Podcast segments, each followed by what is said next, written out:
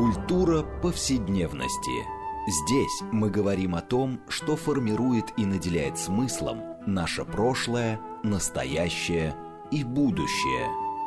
Ведущая, главный редактор издательства «Новое литературное обозрение» Ирина Прохорова. Культура повседневности. Программа предназначена для лиц старше 16 лет. Здравствуйте. Мы продолжаем цикл передач под общим названием «Культура повседневности». Напомню нашим радиослушателям, что эта программа посвящена темам, связанным с нашими ежедневными практиками, различными укладами жизни, всему тому, что мы часто пренебрежительно называем бытом. А наша программа стремится показать, что многие стороны повседневной жизни являются важнейшей частью культуры и во многом предопределяет и формирует ее развитие. И сегодня мы поговорим о повседневности научной жизни.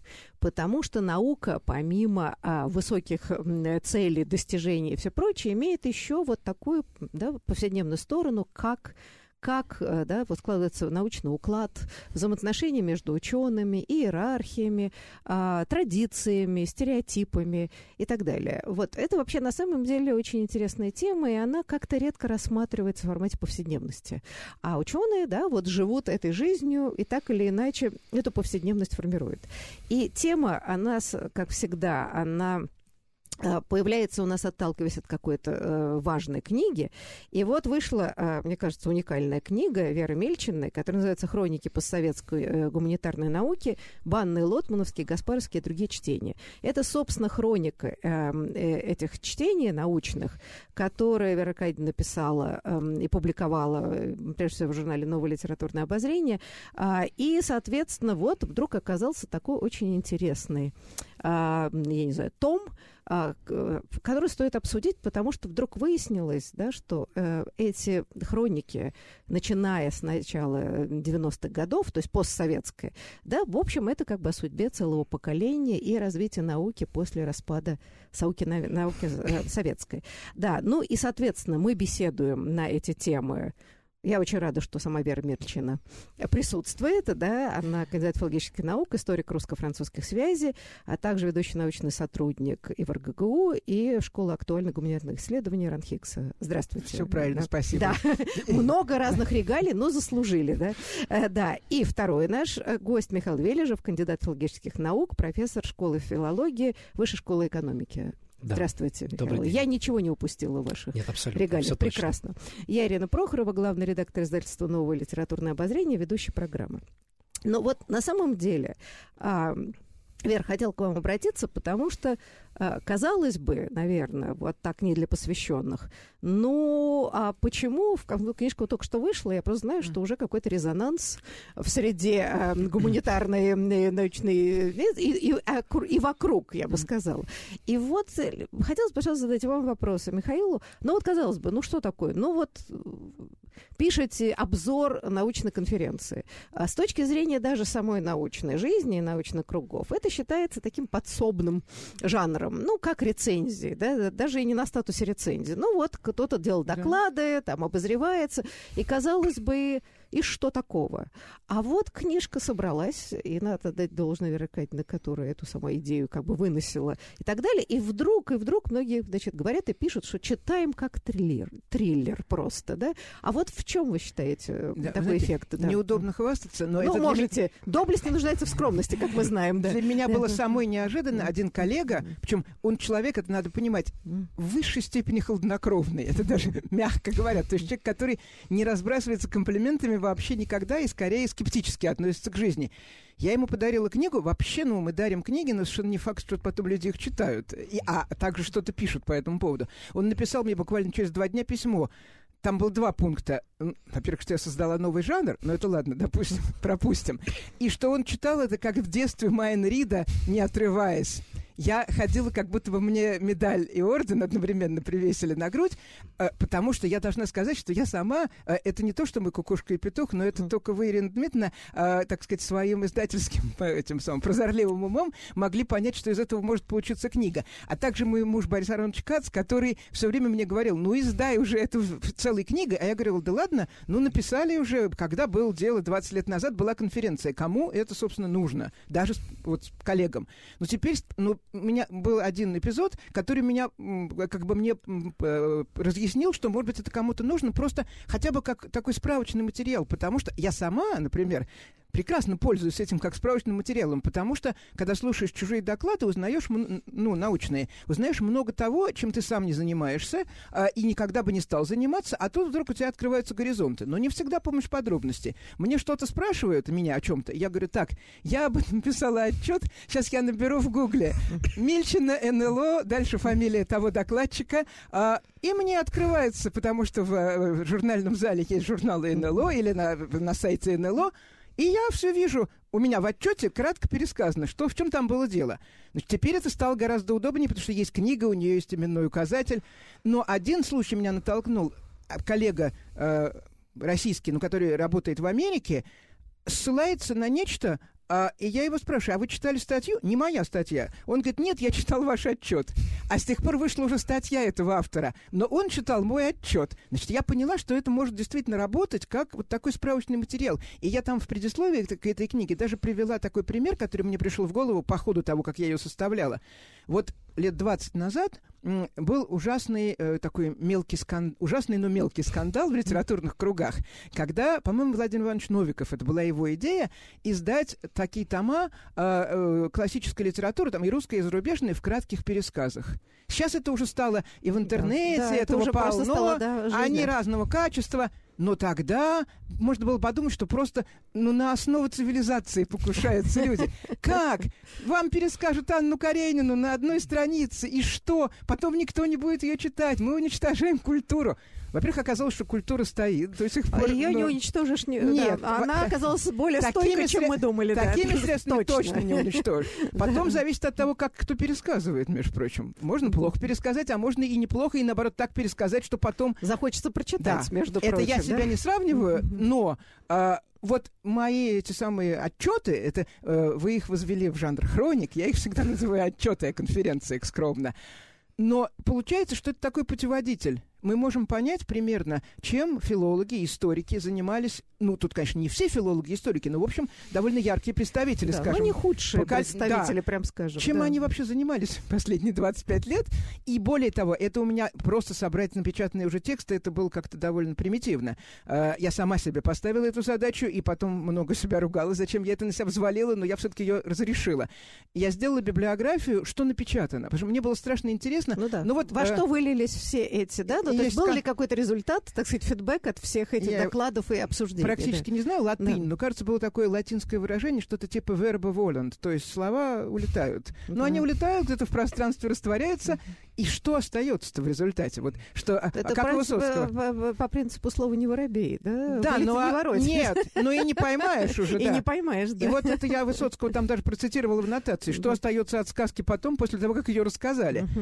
Так оказалось, ну, в общем, на самом деле я примерно так и думала, но я, я небольшой статистик, но я считала, значит, слюнявый палец, значит, единожды един-един, как Митрофанушка у Фанвизина, а, пересчитывала, потом у меня была статистическая погрешность, но, в общем, там у меня в книжке 517 докладов, пере, ну, отреферировано. Да. Из них две трети превратились в статьи.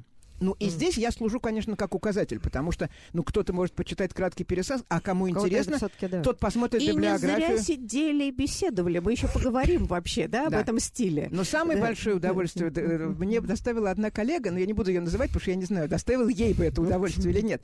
Это был ранний доклад, который был в 95-м примерно году. И я никогда никак не могла его найти в напечатанном виде.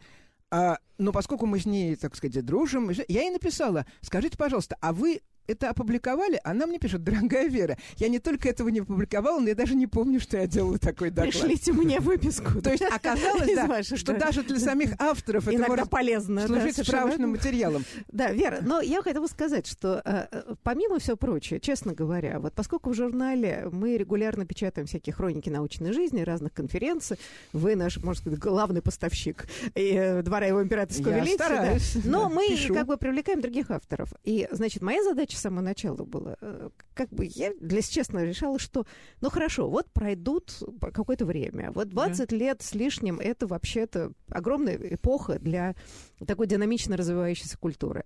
А, и, собственно говоря, а как вот судить а, а, вот о жизни, да, о каких-то исканиях и прочее? Потому что перечитывать миллионы статей которые люди писали, вообще вряд ли могут быть. Но вот э, хорошо написанные профессионально, э, не просто отчеты, кто что сказал, а с некоторыми комментариями, это и есть история науки. И счастье, что это как-то собирается, пусть фрагментарно, да, мы не можем все конференции обозреть. Но когда ты читаешь действительно это насквозь, ты видишь какие-то поразительные вещи. И вот, э, ну, наш второй собеседник, которому слово пока еще никогда не можем, а, не может этого э, помнить, разумеется, по младости лет. Но когда ты начинаешь читать первые особенно конференции, там, 91 -го года, 92 -го года, и как сторожил, ты вдруг начинаешь понимать, что вот за этот короткий срок а, произошел невероятный скачок от советского такого кондового а, принципа этих конференций с уставными докладами, значит, цитированию Маркса, Энгельса, Ленина, значит, с нужными людьми, которые делают чудовищно скучные доклады, к какому-то совершенно другому способу и стилю жизни. Вот, Михаил, ваши свежие впечатления Да, нет, каковы? но мои впечатления, да, значит, по младости лет, как вы совершенно справедливо сказали, я еще не мог а, а, приобщиться к этому храму науки. Но, во всяком случае, я стал вспоминать, когда я в первый раз пришел на банное чтение, вспомнил, что это было в 1999 году. И надо сказать, что, по-моему, все-таки э, вот тот дух, который Вера Аркадьевна блистательно отразила в своих отчетах, а, да, э, в которых э, доклады и дискуссии, вообще говоря, имеют равное совершенно значение, потому что в дискуссиях высказываются очень тонкие э, замечания, которые потом очень э, э, соблазнительно э, как-то самому достраивать, додумывать да, разными коллегами сделанные. Я все-таки помню, что на меня это произвело совершенно ошеломительное впечатление. А, я вот отчета об этих, значит, банных нету в книге, но я их идентифицирую по полемике между Абрамом Ильичем Рейдблатом и Сергеем Игоревичем Пановым на предмет зависти Пушкина к Булгарину. Uh, и помню, как, значит, огромное количество времени и с блеском было потрачено на так сказать, да, на то, чтобы аргументы в одну сторону и в другую сторону, значит, выдвигались. И я помню, что я был тогда на втором курсе uh, университета РГГУ, и это впечатление, оно в каком-то смысле, uh, да, от этой конференции, от других конференций, в которых участвовали те же коллеги, сыграла важнейшую роль в моей собственной научной биографии. Я решил, что вот я хочу, чтобы мои доклады слушали именно эти коллеги, а не другие. Знаете, вот. ну да, ведь на самом деле, вот правда о том, что Вера писала в предисловии, что сейчас этот стиль, когда доклады да, делаются, после них сразу дискуссии, какая-то дружеская непринужденная атмосфера. Это стало довольно распространенным формой, во всяком случае, во многих сообществах. А тогда это был какой-то такой ноу-хау, то есть это было изобретение, невероятное освобождение научного сообщества от вот такого да, жесткого эм, и, во-первых, диктата, потому что можно вдруг было собирать эти конференции, вообще не согласуя ни с кем, что, в общем, тогда казалось действительно чудом, что хотели и собрались. Я помню очень интересный эпизод на каких-то банных чтениях. Хочу просто напомнить, что банное чтение, да, вот это важно. редакция нового литературного музея находилась в банном переулке, первая редакция. И это, в общем, как эпоха была такая веселая, хоть и страшноватенькая в многих вещах, и вообще было какое-то веселье. Это очень чувствуется, кстати, в, отчет, в отчетах, да, да, да такое точно. дураковаляние, раскрепощение, народ, значит, хохотал и так далее. И как-то это окрестили банные, и они так и прилипли. Так вот, я помню, что один из докладчиков, Александр Константинович Жалковский, который фигурирует вообще во многих да. отчетах, он привел своего отца, очень уже старого человека, очень, так сказать, известного в музыкальном мире. Он был там музыкальным критиком, преподавателем консерватории. Он музыковед, он музыковед, теоретик, теоретик вообще замечательный. Да. Но он уже был совсем старенький, но пришел послушать своего сына. И первое, что он спросил, когда пришел и посмотрел на это, значит, такое веселье, и сказал, а кто разрешил? Да, человек старого закала, там, с 30-х годов еще помнивший всю эту ситуацию, он как-то хотел уточнить вообще, все ли санкционировано и согласовано с высшими начальствами, на что ему сын его сказал, да уже теперь никто и не согласует это. А между прочим, Лев Абрамович Мазель, вот его звали, да, да, да, он да. там описан в книге, он ведь выступал, но это был не доклад, конечно, и он рассказывал как раз про то, как происходило дело при советской власти, при такой кондовой советской власти, потому что его э, так сказать, по признаку национальности, уволили в тот момент из консерватории. Э, это был 40-е годы, 40 да, конец 40-х момента годов. вот этих компаний чудовищных. И он преподавал в институте военных дирижеров или что-то в этом роде. А им, в общем, это все было его музыкальная теория. Да, совершенно не нужна, да. И особенно на первой лекции они засыпали. Но при них был, ну, не знаю, политрук, военрук, кто-то. И вдруг Лев Абрамович рассказывает свои музыковедческие штуки, и вдруг раздается крик Встать, сесть. Это... Чтоб не спали, Он пробуждал этих слушателей. Да, в общем, в каком смысле помогал. Вот, но это просто чтобы обрисовать контекст. Но я хотела сказать как раз про дискуссии, потому что мы говорим вот доклады, конференции, а, и, опять же, это я просто описываю свой творческий метод. Значит, бывают такие конференции, очень достойные, когда, чтобы и опубликовать отчет об этой конференции, когда кончилась конференция, кто-то специально уполномоченный говорит, так, пожалуйста, мне к такому-то числу краткое содержание своих докладов прислать. И дальше ну, кто как может, тот пишет, потом этот человек просто собирает то, что написали другие люди, и мы имеем отчет. Мы из него тоже прекрасно можем узнать, что люди говорили в докладах. Но как происходили обсуждения докладов, как кто, может быть, кого-то, ну, там, не знаю, подкалывал, или, наоборот, восхвалял, или какие-то э, шпильки вставлял, э, этого мы не узнаем. Так А это я- самое А интересное. это самое важное. Это самое. Можно дело, просто да. собрать э, э, статьи, опубликовать сборник статей, и на этом все закончится. Но вот мне кажется, что ведь то, что уловлено там, э, да, это, кстати говоря, смена и времени в том числе. Потому что это очень видно, как э, вот первые доклады, да, вообще первые конференции, неважно, там, Лотманские, Эткинусские, банные и так далее, это действительно какое-то веселье, это какое-то... А Да. дальше так все-таки серьезнее и серьезнее, Да, да. а, и серьезнее. И это очень чувствуется, как меняется эпоха. Но с другой стороны, вот здесь мне очень важный момент, а, как происходит эволюция научной мысли? Потому что это ведь очень интересно. э, Вот на этих первых э, конференциях ведь собирается цвет филологической гуманитарной мысли. А, а для нас это там уже классики, к сожалению, Да. многие уже не живы, но тогда, тогда это была такая ситуация, когда эти огромное количество замечательных людей были часто на маргиналиях официальной науки. То есть они существовали, у них была репутация внутри узкого круга специалистов, но на авансцене были совершенно другие люди Да. с другими заслугами, скажем так, да, в кавычках. И вот эта сторона, которая тоже может быть непонятна сейчас, когда это шло собирание этих людей, да, да, многие же уехали за границу, там, в 70-е годы, их печатать не могли в советское Тот же время. Жалковский. И тот же Жалковский, и очень многие другие. Да? И в этот момент это произошло объединение вот этой гуманитарной среды.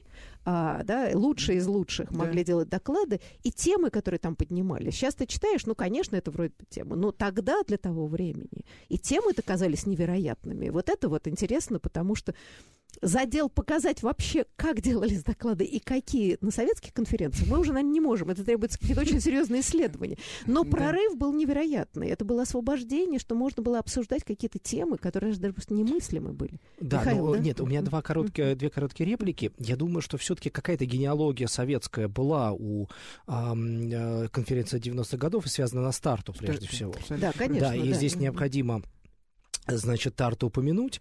А я думаю, что как раз э, Тарту выводит нас на вторую очень важную тему в контексте этой конференции, тему университета. Да, потому что университет, э, банные чтения как раз были любопытными в том э, смысле, что они не были э, никак связаны ни с какой университетской структурой. В то время как другие конференции, которые Вера Аркадьевна описывает, они проходили в университете. И, скажем, для меня, студента, это была естественная часть такой хорошей, здоровой, интересной, плодотворной университетской среды. Как... Но это университеты были новые. Это, были новые да. университеты, да. И, Да, разумеется... Именно, да. Это да. как бы новые формирующиеся Да, тоже, и да? вот этот дух э, острословия такого блестящего, и э, который Вера Аркадьевна прекрасно, замечательно передала в своих отчетах, он мне знаком, например, очень хорошо по ранним годам э, филологии Высшей школы экономики, которая Сан Львович Аспават а, организовал и э, где он а, работал, э, я для меня как раз, э, да, это манера, это если, значит, перефразировать Хинбаума, там, не как быть писателем, а как быть филологом. Вот это такой учебник, как быть филологом. А, да, он хорошо мне знаком и по университетским разным годам, когда я был студентом, когда я был уже преподавателем. Да, и если мы говорим о трансляции этого ам, способа а, быть филологом, то университет, мне кажется, вообще чрезвычайно важен. Новый университет, разумеется, те университеты, которые были образованы в том, да, ну, РГГУ, так сказать, да, сложился, а, и, и, и вышку уж тем более, да, после 91 -го года. Ну да, и более того, что эти конференции, да, если вот как бы, когда только складываются институции, то во многом вот эти вольные объединения, они такие становились фундаментом каких-то и новых институций. Потому что в момент там, 91-92 годов, то есть старая вся иерархия начинала рассыпаться, новые структуры еще не появлялись э, в образовании. Поэтому вот идея таких конференций, которые как-то возникали сами по себе в таком пространстве свободы, на площадках удивительных, потому что первая конференция, например, «Банное чтение» было в музее Сидура. И это сама по себе атмосфера. А, а, да, а Сидур, надо сказать, всем бы советовал сходить, по-моему, до сих пор. И, новое, новое искусство. И новое искусство, нас, да, да. Это как бы совершенно создавает как другой контекст. Понимаете, ну вот мне кажется, что если люди нас слушают, и они не принадлежат, э, так сказать, научному сообществу, а вот что понятно, понимаете, вот я немножко хотела перейти, как себя общество видит ученых. А, и э, в этом смысле э, вот это ну, как бы будни научной жизни, они не всегда понятны. Ну, подумаешь, конференции, там, ну, какие-то, ну, чего вот прошли, значит, валяют дурака, пусть бы сидели, писали бы статьи. А, э, или фигура ученого, мне кажется, в каком-то смысле до сих пор... Э, выстроены по образцам вот такого советского отношения. И не только. Значит, в советских фильмах, особенно сталинского периода, это всякие чудаки, а, значит, такие вот какие-то да, паганели рассеянные, а, читающие Пушкина, особенно, особенно, кстати говоря, гуманитарии, да, потому что технари, они там занимались военными какими-то вещами. Вот, значит, не от мира сего, которые такие непрактичные, да. вообще непонятно, чем занимаются. И я боюсь, что вот эта традиция отчасти, она как-то и осталась, потому что не очень понятно, что это делается. С другой стороны, а, во всем мире мы знаем огромное количество массовой культуры работает на идее демонизации ученого, который там что-то не то изобретает, э, значит, приближает конец света и так далее. И мне кажется, что в этой ситуации вот такого рода книги, они показывают еще один момент, как, как сложно и в каком взаимодействии большое количество людей рождаются новые смыслы. Потому что идея, что вот сидит ученый, он из пальца высосал какую-то гениальную идею, он ее пишет где-то, значит, в тиши. Мне кажется, это очень распространенный стереотип. Как работает наука, да, состоящая из огромного количества людей, и без перекрестных знаний, без общений не происходит вот приумножение знания. Вот это, мне кажется, совершенно не очевидно, пока ты даже вот не видишь... А, недаром, да, вот были конференции, потом, значит, Веру взяли и Э, э, провели колоссальную работу, посмотрели, чем все это закончилось, да, что писались ли книжки после этого, какие-то статьи и так далее. И тут ты понимаешь, да, вот, вот как это все рождается-то, по большому счету. А я хочу сказать, что это на самом деле, просто люди об этом не думают. Это ведь относится далеко не только к ученым. Я думаю, что каждому случалось, вот кто совершенно не ученый, вот он высказывает, как, ну, мы все разговариваем mm-hmm. и высказываем какие-то свои пожелания, например, да, вот ты высказал, какой, что ты там хочешь сделать то-то. Тебе говорят, чего? Я тебя не понял. И тогда человек, если ему два раза сказать, что его не поняли, он тогда, возбудившись, скажет на третий раз лучше и понятнее. Ну, потому что раз, ну, раз не поняли, значит, надо объяснить. И это, ну, это маленький такой немножко утрированный пример, но вот так движется мысль. Потому что э, ты ее, так сказать, углубляешь, как говорил Михаил Сергеевич Горбачев, углу нужно, да. Вот, и расширяешь, и заостряешь одновременно, и от этого получается лучше. Точно так же, когда мы делаем доклады на конференциях, если потом интересное обсуждение, и если тебе задают какой-то вопрос по поводу... Очень часто вопросы как раз задают по поводу того слабого места, про которое ты сам интуитивно знал, что здесь, в общем, провисает, ну, мало ли что, как-нибудь сойдет. Если умный слушатель, он скажет, а вот здесь как одно перешло в другое, я не понимаю. Тогда ты начинаешь тоже, значит, нервничая, говорить, да вот же как оно и вдруг оказывается, что ты вот в этот момент, когда ты говоришь, бывает, что говорение само по себе, оно, ну, философы про это много писали, и, э, значит, э, платоновские диалоги были, там э, вот Сократ назывался «повивальная бабка слова». Мы все сами себе можем быть такими повивальными бабками слова, если мы разговариваем с умными людьми. Э, так мне кажется. Да, но вот э, мы сейчас остановимся uh-huh. ненадолго, да, и на самом интересном месте, и после перерыва мы продолжим разговаривать о повседневности научной жизни, и я думаю, что мы немножко поговорим о том, как вообще структурируется научная жизнь, помимо конференции, и вообще, почему этот жанр конференции э, оказывается столь важным в научной жизни. А я еще про повседневную жизнь скажу два слова. Обязательно, это обязательно.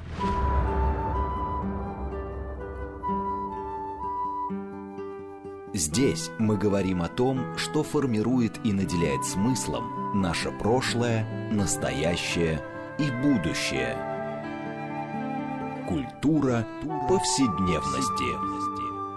Мы продолжаем наш разговор э, в рамках э, программы «Культура повседневности». Напомню нашим радиослушателям, мы обсуждаем вот, собственно, повседневность будни научной жизни, э, отталкиваясь от книги Веры Мильчины «Хроники постсоветской гуманитарной науки». И наши гости, и сама Вера Мильчина, кандидат филологических наук, историк русско-французских связей, также ведущий научный сотрудник РГГУ и Школа актуальных гуманитарных исследований РАНХИКС. Все выговорила. Здравствуйте. Да. Еще раз здрасте, Главное, Вера. чтобы никого не обидеть. Никого не обидеть, да. И второй наш гость Михаил Вележев, кандидат филологических наук, профессор школы филологии, Высшей школы экономики. Ну и я, Ирина Прохорова, главный редактор издательства «Новое литературное обозрение», ведущая программы. Ну вот, э, все-таки мы сейчас говорили о важности этих самых хроник, по которым, возможно, будут вообще писать исследования о развитии науки, гуманитарной науки. Так и есть, да? Вот да. эта динамика. Мы еще поговорим о том, как менялись и доклады, и люди, и темы. Это также тоже очень интересно. Да. Но, э, Вера, вы обещали нам что-то поговорить вообще о буднях и о бытии ученых, что, в общем, уже, да, интересно. У нас передача да. про повседневную жизнь. Конечно, да. И я, между прочим, э, я совершенно, это как бы две разные, два разных направления моей работы, потому что отчеты, я даже пыталась вспомнить, а с какой стати я стала их писать-то? Ну, как-то так получилось. Вот, э, наверное, Андрей Георгиевич Тартаковский, Григорьевич, когда еще были первые вот эдельмановские чтения, э, как-то проницательным умом э, сказал, что а вот вы, Вера Аркадьевна, напишите отчет. Ну, с тех пор так и повелось. Но дело не в этом. Это, значит, одно направление, и я вот там фиксирую эту самую научную повседневность. Самое интересное, вот что происходит между докладами, потому что да, доклад, может, еще опубликуют, а вот то, что между, вот обсуждение живое, оно улетает. Тем более, когда мы начинали, то не было никаких... Сейчас э, видео записывают ну, на да, многих конференциях. Видео, да и, простите, даже аудио с трудом у меня остались старые вот да. эти кассеты, под которые еще надо держать и так далее. Это вот какие-то доклады. Да, и но... то неизвестно, что с ними ну, вообще, и, и, не у всех и не у всех. досуг это смотреть и слушать.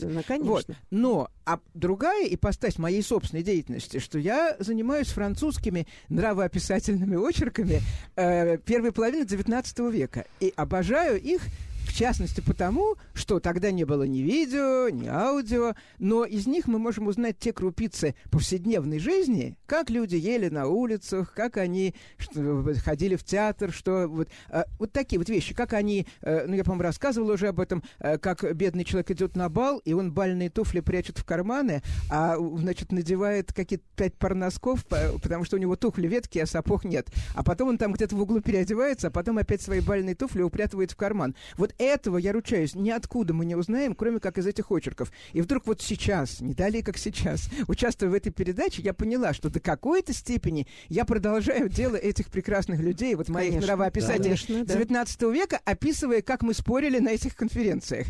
А... И заодно там очень много упоминаний вообще там. Этот предался возлиянием. А, но, кстати, вот там э, у нас же были э, некоторое время вот эти первоапрельские чтения, да, которые потом уже стали серьезными, отпочковались малой банной. А там как раз есть отчет, вот первый, это первоапрельская да. 96 -го года «Еда и питье в литературе». Там Владимир Андреевич Успенский рассказывал такие прекрасные байки. А, да, и там вот это много баек, это э, с одной стороны, серьезные доклады, с другой стороны, там Вера говорит о том, что у всех потекли слюньки, но в перерыве пирожки там утолили голод, и можно было продолжать дальше про еду и питье и так далее. Это сразу возникает вот эта веселая, довольно нищая эпоха, э, да, и вот я вдруг ты начинаешь вспоминать вот, вот такие такие одетые, бог знает во что, но веселые люди, которые хохочут, э, слушают Под лозунгом ученые тоже люди. Ученые тоже люди, да. И в этом смысле это тоже было какой-то момент большого раскрепощения.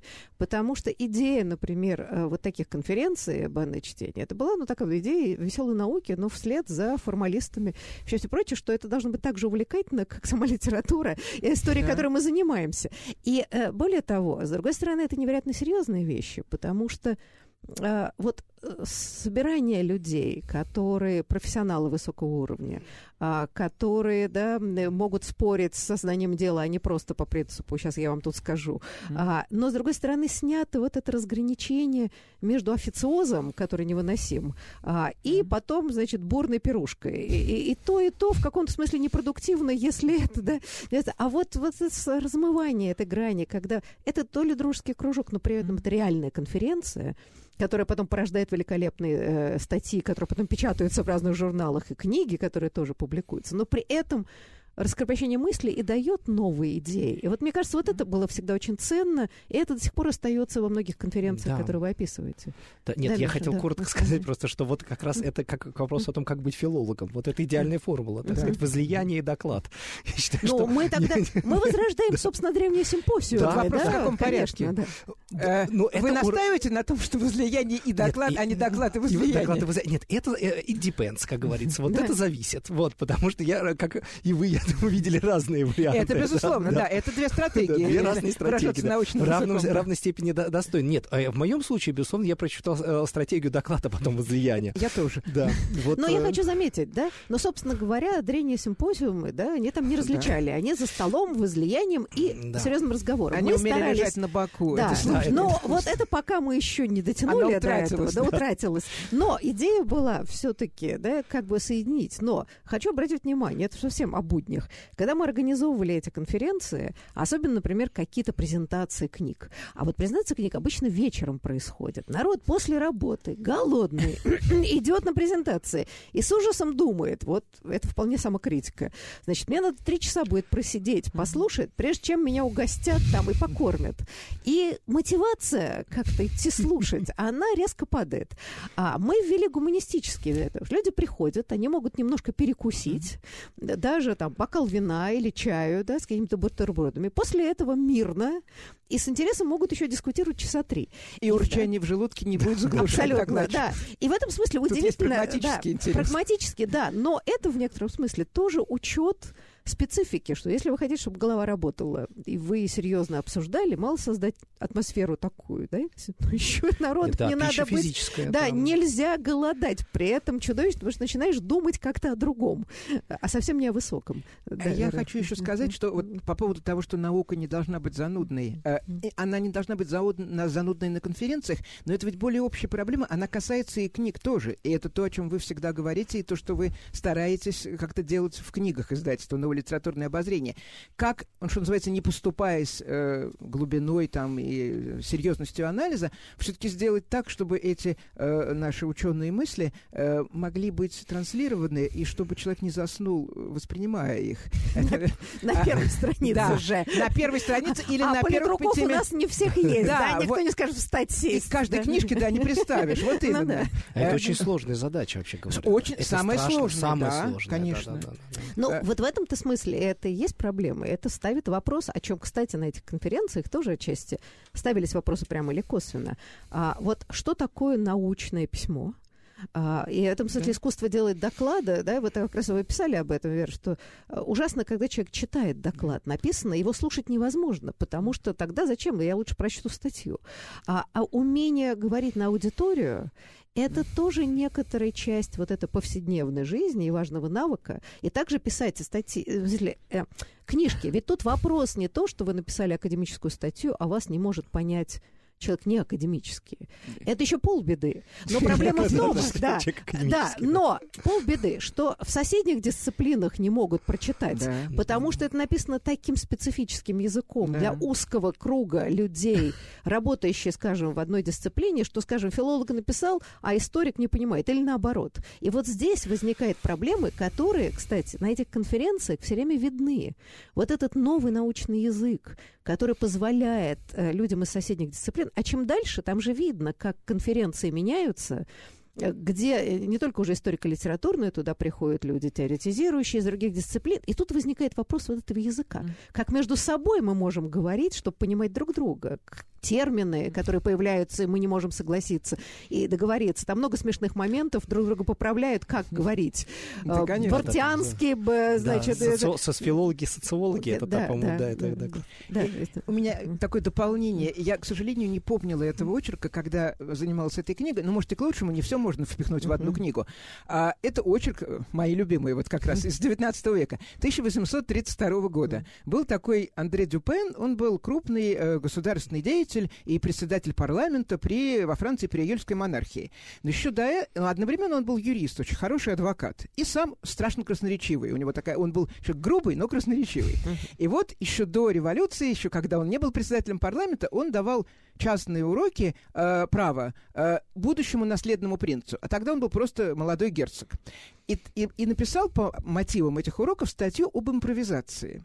Там есть разные идеи, но одна, мне кажется, ее должен просто усвоить каждый докладчик, вообще каждый говорящий. Значит, это такой гимн импровизации, и в частности он говорит, конечно, э, ну вот особым королевских кровей им, в общем, официальную речь напишут. Но хорошо, если тот, кто пишет, не такой дурак, чтобы, например, середину фразы у него пришлась, у, у, у того, кто переписывает, на конец страницы, потому что тогда в середине фразы бедный этот вот читающий чужую речь, на него написано, он не будет знать, что у него там дальше, дальше ему придется переворачивать страницу, конфуз. Но главное, он говорит, почему нельзя читать, а нужно, он показывает, как намечать основные пункты, такие колышки расставлять, а потом уже вокруг них очень легко строить свою речь, им, ну, устно, импровизационно. Потому что, говорит, ну вот вы читаете, а вдруг оказывается, что вам задали какой-то вопрос в середине, или произошло что-то непредвиденное, или, допустим, уже пора заканчивать, а у вас слишком много текста. И дальше что? Дальше, если вы в своих бумажках будете искать, как вам перейти к концу, вы в них немедленно запутаетесь. А если даже вы выучили свою речь наизусть, то вам тоже мысленно переворачивая эти uh-huh. страницы, будет трудно найти, как перескочить от одного. У вас же Точно, все вы, да, у вас конечно. же все выстроено, у вас прекрасная письменная речь, там все одно вытекает из другого. Вот у вас убрали две страницы, и как оно будет вытекать? Оно никак не будет вытекать, будет полный затор. Сколько мы видим на конференциях, э, ну, иногда грешно даже предъявлять претензии, если это иностранный коллега, славист, он написал свою речь, так сказать, по-русски, но именно, что вот уже он говорит полчаса, уже докладчик, значит, показал ему уже сладострастно, и пять минут осталось до конца. Да, вот это я очень и люблю. Три минуты, я как да. этот Цербер там, да все время подсовывал мошки, хватит, заканчивать. И да, одну да. минуту, а этот бедное существо, он не может, э, как сказать, он не может прерваться, потому что он не знает, как ему перейти к концу. И уже все нервничают и ерзают, председатель просто уже, не знаю сколько, ноль минут, ноль, ноль минут, и ничего хорошего не происходит при этом. Потому что нужно как-то учиться вот этому. Нас и риторики-то не учат, но надо учиться искусству импровизации. Говорит нам Андрей Тюпен из 832 года, но я его мнение разделяю. мы все учимся. Я его мнение разделяю. Хотя я понимаю, что, э, как сказать, это сложное искусство, э, действительно. Да, но я как раз хотел сказать, что я э, с ужасом, конечно, слушаю ваш диалог, потому что я как раз и есть тот докладчик, который всегда читает по бумажке. Позорнейшим позор, образом. Позор, позор. Значит, ну, у меня это объясняется ровно вот тем самым простым обстоятельством, что я не хочу выглядеть э, нелепо, когда э, проходит время отведенные мне согласно регламенту, и дальше я нахожусь где-то на втором тезисе из 4, 5 и так далее. То есть это э, э, задача невероятно сложная, как в 20 минут уместить всю, всю, всю бездну тех мыслей, которые мне открылись вот, накануне. Вот на самом деле, вот это-то и есть э, интересная история, тут как вам как издатель говорю. А, значит, стремление вогнать все мысли а, да. в доклад в 20 минут да, это, это заканчивается тем, что вы читаете быстро, да. и люди не считывают да. всю глубину. В том-то вся искусство вы выбрать главный какой-то тезис, его развернуть, а все остальное в дискуссиях. Но, но, да? А здесь-то как раз, по-моему, вся суть в логических связках э, внутри доклада. Потому что доклад э, именно он не должен выглядеть награ- нагромождением Слушайте, тезисов. вот я вам скажу следующее, да, ведь эта проблема, вот если мы говорим об будних ученых, возникла, что произошло сейчас в связи с новыми технологиями, невероятная демократизация знания. Потому что да, появились вот целые лектории в интернете. Да. На них подписываются люди. А, значит, они слушают. И это такое дистанционное образование. Так вот, среди самих этих лекторов очень много возникло дебатов, как говорить об этом, на какую аудиторию. А, и более того, даже интересным образом они сказали, что теперь мы не можем считать, мы вошли в аудиторию, где сидит 30 человек. Мы можем себе позволить прийти в каком-нибудь там потрепанном э, пиджаке, потому что, ну, вот научный мир, он обычно скромен и так далее. А тут я сижу иногда перед миллионами людей, потому что по всему миру э, много наберется людей, которые хотят слушать эти лекции. И вдруг я понимаю, что надо выглядеть как-то красиво, солидно, а надо как-то жестикуляцию отрабатывать, потому что люди не будут слушать, особенно в онлайне, да, если это не живой человек рядом. Значит, если ты что-то мямлишь там, что-то такое, да, вот как раз правильно выстраивать, держа внимание людей. И вот здесь как раз возникает да, совершенно другая культура. Мы возвращаемся к той самой школе риторики, которая у нас да, существует. Да, да, да. Чем всегда... не учились. Не учились. Я, я точно, Чем да, всегда я... были прекрасны французы в этом смысле. Но да. я хочу сказать одно, это не в качестве лести. Э, Миша, вы читаете, но вы э, читаете так, что вы все-таки иногда Я как бы делаете вид, что вы не читаете. Это тоже Я отдельное стараюсь. искусство, кстати, вот для меня сложное. Я уже или говорю, или читаю, но а, вот а, э, это очень сложно, поэтому за вами записывать все-таки я могу. А вот когда человек читает очень быстро на- по написанному Да. тексту, это массу проблем создает и для слушания, и для записывания. А вот доклады, куда все хочет человек вогнать, я когда-то одной коллеге, моложе меня, сказала, у нее очень интересные доклады, но там было масса всего, она никогда не успевала все рассказать. Я ей сказала, что мне это напоминает, когда человек собирается в дорогу, у него чемодан, и вот последнее, значит, чтобы что-то еще туда вместить, и уже коленом это впихает чемодан, садятся на него, он все равно трещит, но не закрывается, и она потом, через много лет, спрашивает меня, ну что, похоже было на чемодан? Я сказал, нет, чемодан был отличный, он закрылся. Он закрылся. Все, хра- наконец он Слушайте, закрылся. Я вспомнила какой-то смешной э, исторический анекдот, даже мы как-то публиковали его где-то, когда это вот к вопросу о том, как о переносе мысли на, на другую страницу. Э, Это же во время Хрущева кто-то из его приближенных делает доклад о международном положении, и народ дремлет. Но в советское время, значит, эти бу-бу-бу-бу-бу вообще никто ничего не слушает. А, и, значит, там идет такое обращение к международной общественности с точки зрения советского, значит, стремления к миру. И, значит, докладчик так пламенно говорит, вот, обращаюсь ко всем там международным организациям, давайте деньги. И тут народ проснулся и радостно, значит, вдруг что-то почувствовал новое, интересное. Все насторожились, он переворачивает страницу, докладчик там написано, давайте деньги, которые там тратятся на вооружение, потратим там, я не знаю, на что-то, на что-то, и все опять сникли. Так что вот это ну, интересно, интересно и жизненно, жизненно. Это все отражено, вообще писанные доклады, в знаменитой песне Галича, где Клима Петровича позвали выступать, но э, порученец перепутал бумажки. И Клим Петрович вышел и сказал, «Э, всю жизнь я вдова и счастье мимо, но я стоять готова из-за дела мира. А, и тоже, но поскольку все спали, то никто не обратил, обратил внимания. внимания. да. Да, но надо сказать, что, впрочем, вот это еще э, к вопросу о бытии ученых. Я, как университетский преподаватель, эту проблему решаю, в принципе, практически каждый день. А, Да, потому что нужно выходить. Ну, студенты, единственное, что это не та аудитория, которая... Они обязаны. Ну, вот, так сказать, они хотя и добровольно пришли, но, тем не менее, значит, они есть элемент должествования. Добровольно-принудительно. Да, да, да, вот это тот самый случай.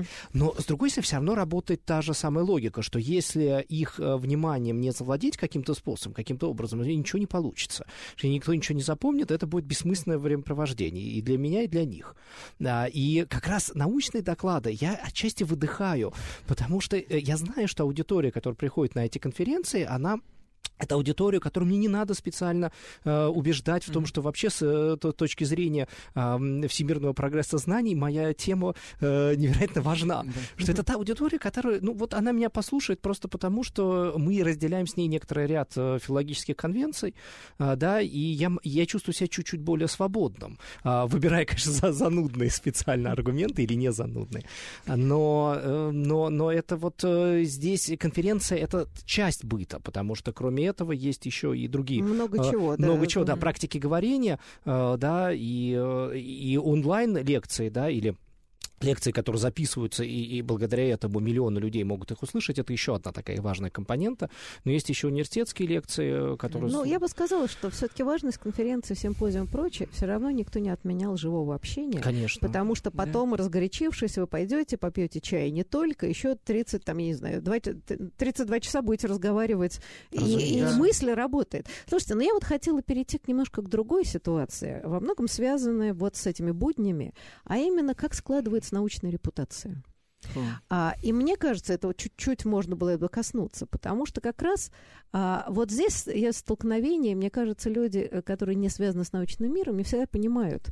А, это такой тонкий механизм, который трудно прописываемые, да, а, потому что вот мы видим, что попытка там бюрократизировать и заорганизовывать науку, которую мы сейчас видим в очередной раз, а, она ведь во многом связана, вот попытка людей, не понимающих специфику науки, как-то замерить, ну вот, вот степень профессионализма. А вот как в науке, и это очень часто вообще не совпадает с реальными репутациями, это, это во всем мире, это не только в нашей стране. Вот с вашей точки зрения, а как складываются эти феномены репутации, вот исходя из этих будней, да, вот конференционных и все прочее, вот С вашей точки зрения, как вы могли бы это описать? Ну, я вот на вскидку могу mm-hmm. сказать, что я помню несколько случаев, когда конференции способствовали, ну, вот как бы вхождению. Вот человек, mm-hmm. которого, ну, мы, то есть кто-то, может, его и знает, откуда же он явился, да, mm-hmm. но вот в данный, на данных конференциях он выступает впервые, вообще, может быть, раньше э, жил где-то в другом городе, мы его никогда не знаем. И иногда человек, ну, выступит, и, что называется, его, может, и забыли. Но было несколько случаев, когда вдруг человек начинает говорить, и я думаю, вот это человек. С этим человеком надо знакомиться поближе и вообще... И, кстати, они потом замечательно оправдывали, эти люди, э, и, и дальше работали очень интересно. Но вот это вот э, себя, буквально себя показать. Не ради того, чтобы показать, а ну, когда человек интересно мыслит и может это изложить, то даже независимо от того, он может заниматься чем-то, что мне, допустим, не близко, и чем я... Ну, у нас все-таки наука очень изощряется, так скажем, и очень много разветвлений, и очень много написано. Вот меня когда-то поразило, что мне сказал коллега-античник, э, что-то я его спросил, как вы решаете проблему со ссылками? Ну, потому что Пушкиным, например, заниматься невозможно, потому что даже если ты что-то придумал, надо сначала просмотреть, и э, про каждое произведение Пушкина написано примерно том, нужно просмотреть литературу. И потом выяснится, что э, все придумано уже 30 раз, да, да нет. уже описано. И, да, Из этой литературы да, половина окажется юбилейными речами к очередному дню рождения Пушкина, половина окажется, э, ну, как бы перемалыванием одного и того же, но там где-то, вот на пятом десятке статей, вдруг будет одна, где, увы, уже рассказали все то, что ты так, ну, украл это. Какой удар от классика, как сказал когда-то Остап Бендер. Вот. А, и я спросила вот этого коллегу-античника, как, как они решают вопрос. Он сказал, а мы решаем очень просто. Мы вообще теперь не ссылаемся на литературу а, раньше 50-х годов 20 века. Но это как бы предполагается, что нормальные... Э, вот все немцы, которые писали про э, Гомера в 19 веке, ну, предполагается, что человек занимается Гомером, он все это читал, ну, как бы по определению, вот просто по умолчанию. И не надо на это ссылаться. А вот на такой, но это их наука очень древняя, там наука про русскую литературу XIX века, она вроде не такая древняя, но там тоже написано так много, что вот проблема э, как... Ну, просто да, а научная этика требует, чтобы вы, посмотрев все, сослались, если эти мысли уже были, Нет, надо просто если эти мысли уже были, да, то да. тогда не надо, что да, себе приписывать. Надо заняться чем-нибудь другим. Слушайте, да. ну вот это интересно, вот сейчас эти бесконечные скандалы, которые Диссернет ведет, mm. выявляет, э, значит, бесконечный плагиат ну, там люди прочее. этим не озабочены. Да, ну вот да. это как раз интересно и э, забавно, конечно, это не очень забавно, а, что э, люди, которые стряпают подобные диссертации, они, видимо, совсем не понимают механизмы репутационные, да, и вообще, что это mm-hmm. легко выявляется. Потому что искренне они полагают, что они где-то там надыбали чего-то, или им надыбали, слепили, и как-то вроде бы что-то такое. Да, и вот это вот интересно, как механизмы работают, которые научное сообщество позволяет, ну, как бы избавляться от фейков. Это ведь люди говоря. не науки. Вот те люди, да, мне кажется, да, конечно, которые покупают себе диссертации, они вообще, им, вот зачем им нужно, ну, видимо, сейчас полагается, ну, примерно как, не знаю, э, иметь галстук хороший, также ну, полагается да, иметь престижа, диссертацию. Для престижа, Но, да. Для, для престижа. Но это люди не из научного сообщества, поэтому им, они репутацией своей дорожат в каких-то бизнес-сферах, я думаю, а там совершенно по-другому строятся эти репутации. Ну, я бы сказала, там, а, да, карьерных, политических. Да, да конечно. А, конечно, совершенно точно. Нет, а я хотел добавить, что, вообще говоря, научного сообщества в единственном числе вообще ведь не существует. Да. Существует мириады разных научных сообществ. Э, то научное сообщество, о котором мы сейчас говорим, это, конечно, э, то сообщество, которое подчиняется вот этим, на мой взгляд, совершенно справедливым а, правилам. Да, прочитай все, э, сформулируй аккуратно, точно, хорошим русским языком, потому что Потому что я-то, разумеется, занимаюсь, скажем, западниками и славянофилами,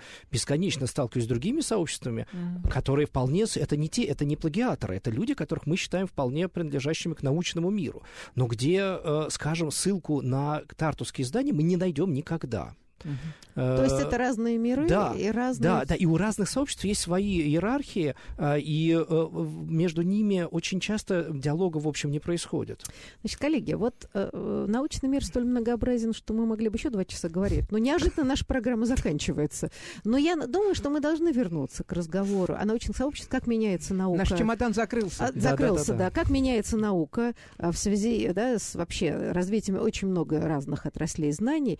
Я думаю, что мы вернем прервемся, но эти хроники постсоветской научной жизни, а это действительно целая эпоха, и это, наверное, оставится, вот, опираясь на нее, будут писать историю русской научной мысли 90-х, 2000-х да, годов. Я это счастлив. Да. Спасибо. Спасибо, Спасибо. вам. До свидания.